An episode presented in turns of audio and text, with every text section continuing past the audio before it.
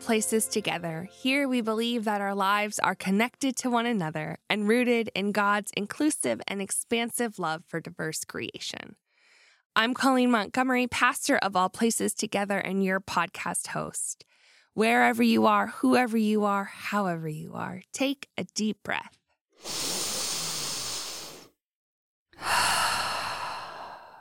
It's the season of creation. Let's talk about rivers.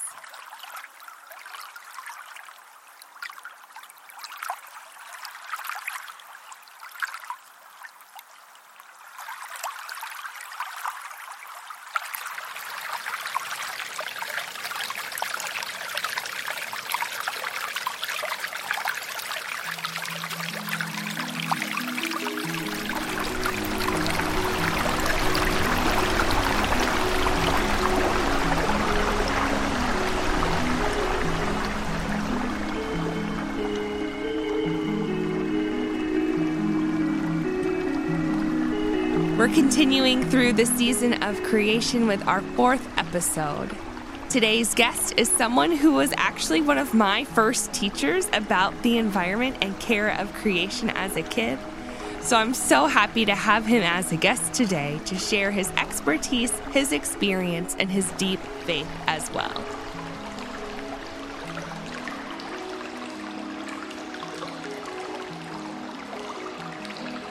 Today, I'm so excited to welcome Todd Garcia-Bish, who is the Director of Environmental Education at Camp Lutherlyn in Prospect, Pennsylvania. Todd has a bachelor's degree of science in chemistry from Gettysburg College and a master's degree of science in environmental science from Indiana University in Bloomington, Indiana. Since coming to Lutherlyn, Todd has been involved in the maple sugaring program. He oversaw the construction of the Terra Day Homestead, which is this amazing straw bale house that's there, and has greatly expanded the public and private school field trips that occur throughout the school year. Todd is married to Shani, and together they have two children, Juliana and Micah. Together, they've recently constructed their own straw bale home that they use to educate students, friends, and neighbors about energy conservation and sustainability. In his free time, Todd likes to hike, bike, and kayak. And as a family, this is so fun. They do Star Wars cosplay, which we just think is great. And another fun fact Todd and Shani were on summer staff when I was a camper at Lutherlyn like decades ago. So it's so fun um, to welcome you to All Places Together, Todd, to do what you've been teaching me my whole life, which is to care about the environment.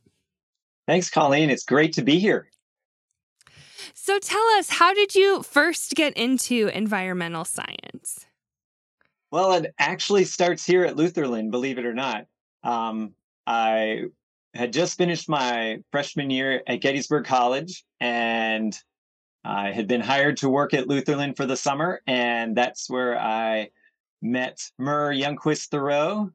Oh, yes. Was the first director of environmental education here, and I spent the summer really enjoying going on nature hikes with her and learning from her. She was just a wealth of knowledge. And that's really where uh, my delve into environmental science started was way back there in my first summer as a counselor. Um, I also then counseled the next summer.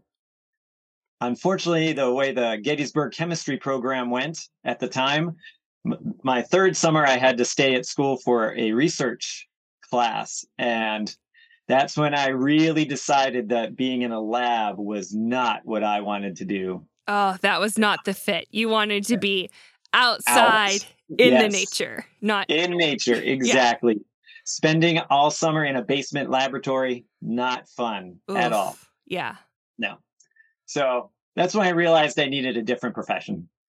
Yeah. I love the idea of just like every week, Todd's campers are going on all the hikes. Like,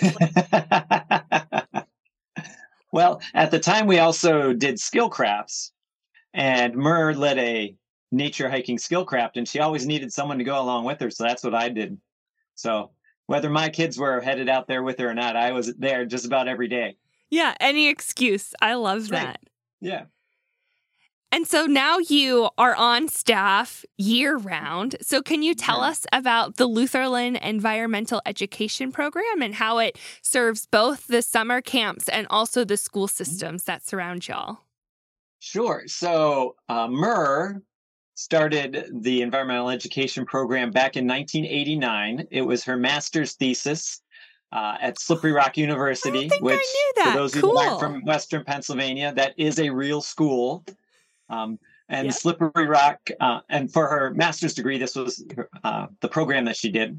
And so I was hired in 90, fall of 93, I guess, to assist because the program was growing so fast. They started with like 150 students on field trips in 1989, and by 19 spring of 92, they were way over a thousand and and increasing very quickly. So um, wow. um, I was hired as the second person on staff for that, and also asked to um, start what would become the Terra Day Homestead uh, program in sustainability. So um, about four years after I started, Myrrh and her husband moved on to Camp Agape down in North Carolina, and she started the Agape uh, Center for Environmental Education down there. And I tried to continue everything going on up here. So uh, currently, what we do is uh, we certainly help uh, teach nature to summer campers. Um, we do nature hikes, and we also have a gardening program so they get to experience kind of the wild side and the domestic side of environmental education while they're here. Um, and then during the school year, we offer school field trips, we offer family and scout programs. So we serve about 6,500 people. I guess that was pre pandemic. We're still coming back to that now, but um, 6,500 people a year with environmental education programs outside of summer camp. That's amazing. That's such a broad scope of um, programming and people that you're able to connect with. It is. It's fun. We and we serve anywhere from pre pre K to college. So there's actually to seminary, honestly. So um, I had seminary friends who came yes, um, and yeah. did uh, classes that were immersive that included that environmental education component as well. Yeah, it, it's coming up in a couple weeks. Yeah. Uh, that's so exciting and just so important, right? That at all ages that there's something to learn and right. grow in. Yeah. Yeah, there's always more to learn. Yeah. So, a formative memory for me in my environmental education um, at Lutherlyn is a program that was called either Stream Critters or Lake Critters, based on whether you were you guessed it right at the stream or the lake. And so, since it's River Sunday here at All Places Together, can you kind of take us through what Stream Critters and Lake Critters is about and what they hope to teach to those who participate? Sure. Um, those are two of our most popular programs, believe it or not. Oh, um, I do. I mean, I go back yeah. as an adult at family camp with my niece and nephew. They love it. Yeah. Oh, yeah. Um, it's great because it's such an awareness building activity. Um, our philosophy is that we try to build awareness first, get people outside, getting them to really look and see what is in the environment around them, um, and then offer them some knowledge, build their knowledge base, teach them something about what they're looking at. And as they learn, our hope is that they will um, take more ownership, that they'll care, they'll appreciate what God has created, and then move on to actually taking action, to living a life that um, it follows stewardship principles and and uh, tries to do what we can to take care of what God has created. So in the stream and lake critters, uh, for summer camp, it's mostly just catching stuff and yeah, looking at what we catch. Um, we often talk about the life cycle of insects. We'll talk about the difference between complete metamorphosis and incomplete metamorphosis. Um, we'll look at how you can tell the health of a stream from the critters that you find. Uh, during the school year, we also add in for the schools a component where we talk about the food web and the food chains that are involved in the stream and the lake. So there we talk about herbivores and carnivores and omnivores and producers and consumers and really hit on a lot of the things that the students are learning in the classroom. That's so neat. I don't think I realized that there was like another level to that because I never went on a field trip. That's so right? cool. And I just like the sheer delight of either being a kid or watching kids and adults like splash around and try to catch you know, these critters, and it's this big tower of like empty Cool Whip containers. Yes. and just like, just the joy of that, I think, I think really ca- has that, builds that memory and like brings that awareness, like you're talking about. Yeah. Yeah, it really does. Um, something about water helps us connect with our natural world in a, in a real basic way, I think. Yeah, definitely. So, when we think about rivers, um, what mm-hmm. are some of the most important things that you would kind of encourage people of the general population to like know about the ecosystems? Well, so when we talk about ecosystems, and this is one of the things we like to teach about, is um, ecosystem. An ecosystem is um, all the living things and all the non-living things like water, sunlight, mm. air interacting in a way that sustains life. So an ecosystem needs to be able to sustain life. And uh, with especially rivers, it's all about remembering that there's somebody else downstream mm. from you. Hmm. That whatever we do here that affects the river, it's going to not just affect the river here, but it affects the river the whole way downstream and somebody is upstream of us and they're going to um, be affecting the river and then we have to deal with that. So the more we can think about the fact that there really is no such place as away you can't just throw something away um, whatever you put on the soil can end up in the water and we all live in a watershed. Everything's going somewhere and I think that's the key thing that some people think, well, it's just going to flow downstream and away from me, and that's okay. But there's somebody else, maybe a lot of people downstream from you. Yeah, that the level of interconnectedness, um, mm-hmm. you know, maybe if you live on a pond or a lake, like it may be more contained, but rivers go right. for miles and miles. I mean, we think yeah. about like the Mississippi River, like kind of the whole right. divide of the country. Exactly. Yeah, and even if you just live on a pond or a lake, probably some of that water is going into the groundwater and Oh, sure. Well, you never know where that's going. Yeah. So it's yeah, it's all through and it's important to be aware. Yes.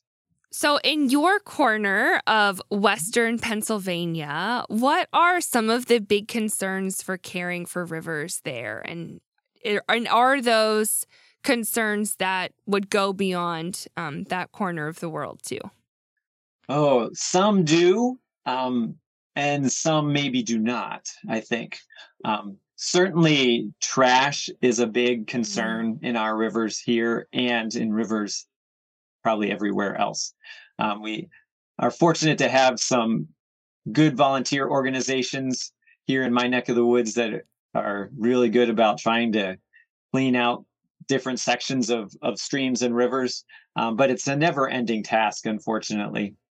Um, one of the things that we have here that is not all over the country, um, but is in Appalachia, is abandoned mine drainage.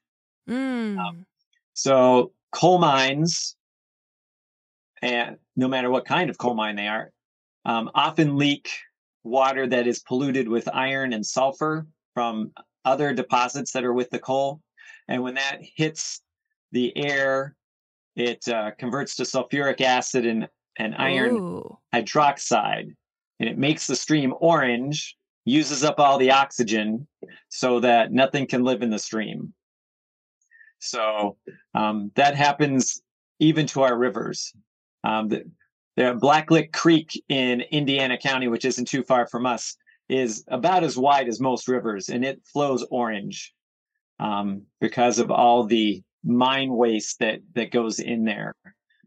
thankfully, they have a program that they are just about to start that they're going to be pumping most of that water to a treatment site.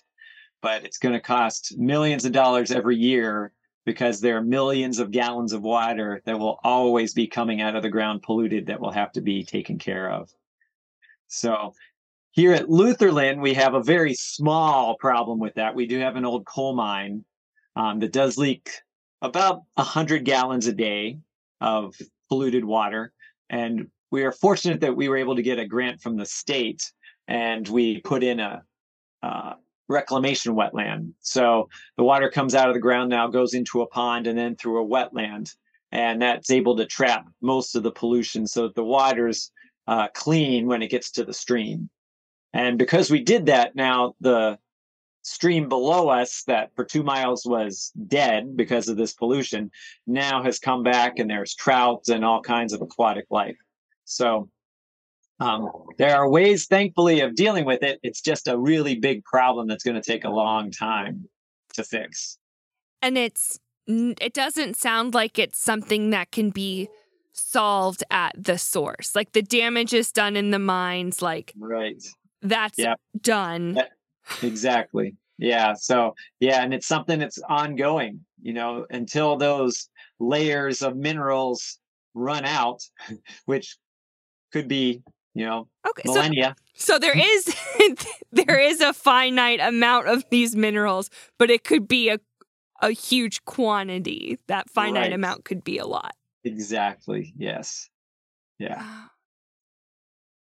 Yeah, I think I've seen I think I've been on camp where that treatment facility is. It's been several years, and I don't think I've been back since maybe it sounds like a little resurrection story for those miles yeah. of stream. Oh yeah, yeah, for sure. It's been uh, really exciting to see how how the stream has come back. Even like we put the system in in about 2004, and I think by 2007, the stream was back. Wow. So nature's really resilient. Yeah.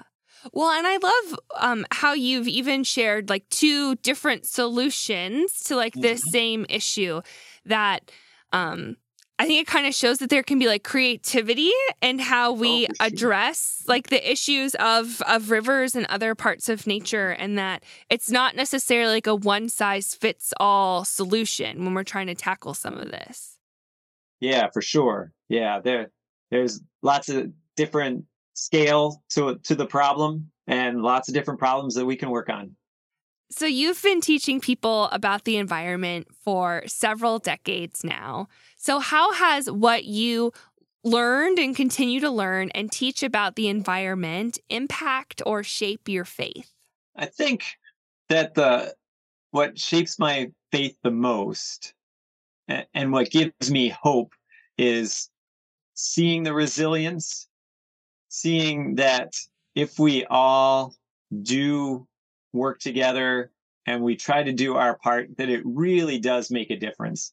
And as much as it seems like we can mess this planet up, God has really made something that truly, if we would just get our act together, will come back pretty fast. Like the example of the the mine here at camp. Like the stream came back in three years. You know, we stopped using DDT, and the eagles um, have made their way back. There, we can make a big difference if we just make the right decisions. Um, and I think that has helped me even respect what God has made even more to know that that God did it with a resilience that enables us to fix some of our mistakes. There's like built-in grace there somewhere. Yeah, I love that. That with the partnership together with other people who have all different kinds of gifts and then like partnering with God and the Holy Spirit that there can be healing and mm-hmm. kind of almost like forgiveness um yeah between people and the earth and then on the kind of like the flip side of that question how has your faith shaped the work that you do oh well my faith is why i do what i do that's how I ended up here. When I was in graduate school, um, trying to figure out what to do with an environmental science degree. Um, I was praying a lot about where God wanted me to be and um, happened upon a random article in a journal I had to read for a class. And it said environmental education is where we need everybody. We need to be teaching everybody about the environment. I thought, well, that's clearly speaking to me at this moment. So that's how I ended up here was was because of my faith and believing that we all need to do our part to take care of what God has made and I didn't share this in the introduction, but it's a fun overlap that where um, Todd did his graduate studies is where I did my internship and first call, like several years later. Um, but that congregation there is such an environmentally focused um, congregation, and it was fun to learn what I did there as well. And they have a garden and solar panels and all of the controlling thermostat so it's very cold when you go to the restroom in the winter. All of those things to help care for the environment. And such a welcoming place as a student that that was there for a, a brief period of time. Yeah no that's definitely a gift of theirs too that like yeah. there's beauty and the transiency that like you come yeah. in and people are there for a season and they embrace and then I think and I think part of the reason they're good at that is because so many of the people are also transplants themselves. Sure. Yeah. That they yeah. try to embrace as they have been. yeah. So, of course, throughout the Bible, there are all kinds of like river and water stories. Um, there's stories that happen in rivers, they walk across rivers. Rivers help kind of us understand where things were happening. I wonder if you have a favorite river story in the Bible um, or another story that really grounds the work that you do. Well, I think my favorite river story is about Jesus being baptized in the river. Because as I think about it, how many people now would be comfortable being baptized in the river or the stream near their house? Would you? I, if not, maybe why not?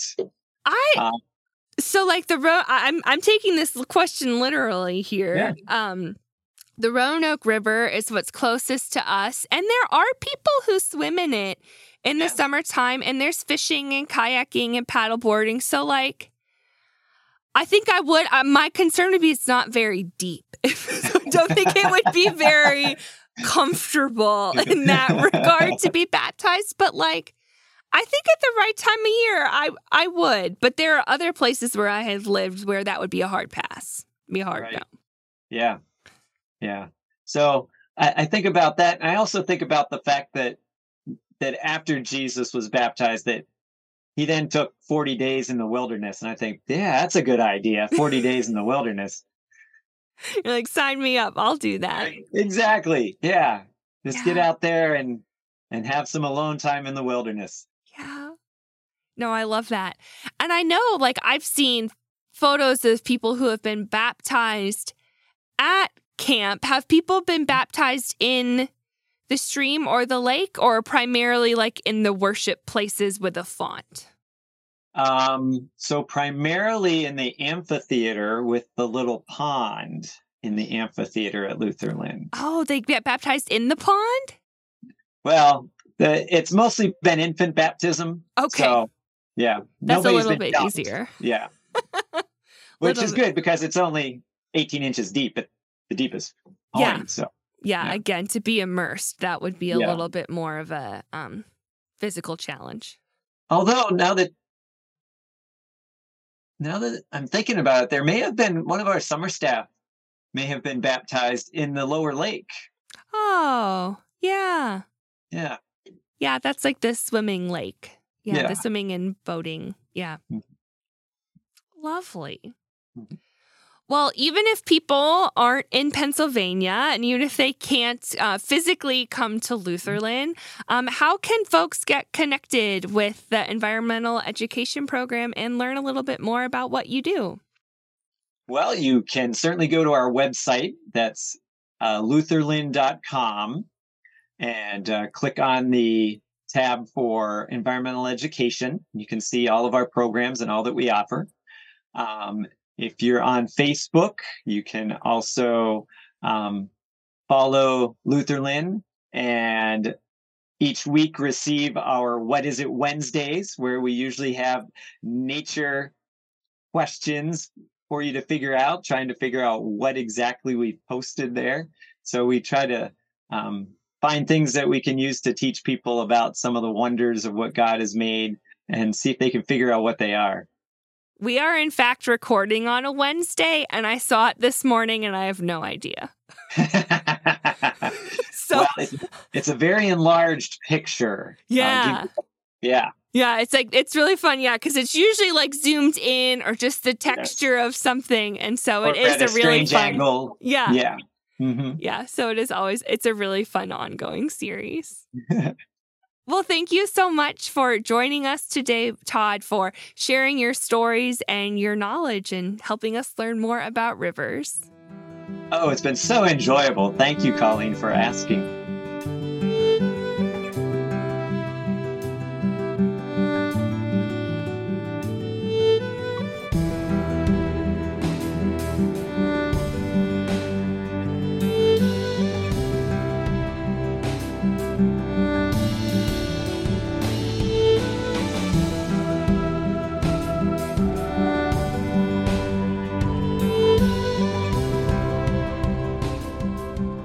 Prayer for rivers.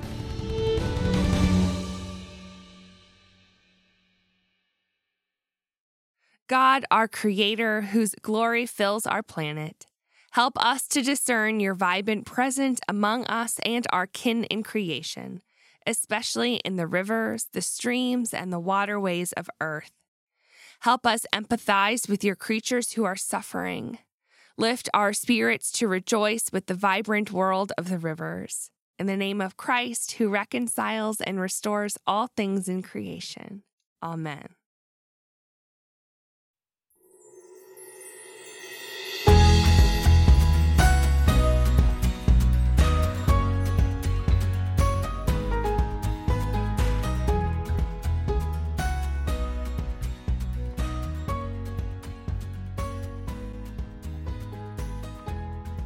Thank you for joining us at All Places Together. We hope you experienced God's love for you and the world in today's episode.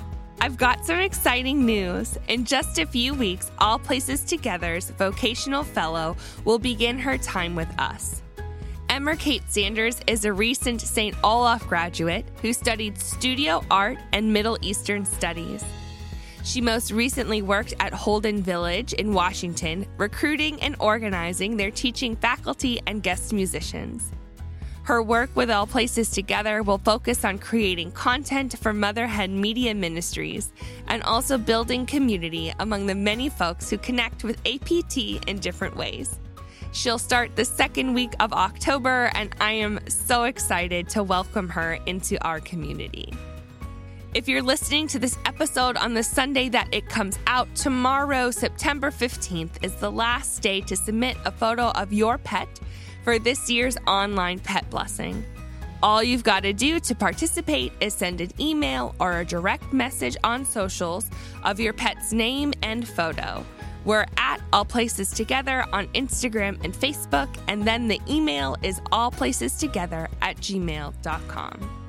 Thank you to everyone who gathered on Zoom this week for communion. I've been reflecting on all of your creation stories, and they each just opened my heart and mind in a different way about how God is present in creation and with us. Next month, our Zoom communion will be on Monday, October 16th. So mark your calendars, and the link to sign up is on our Facebook and Instagram pages if you'd like to join.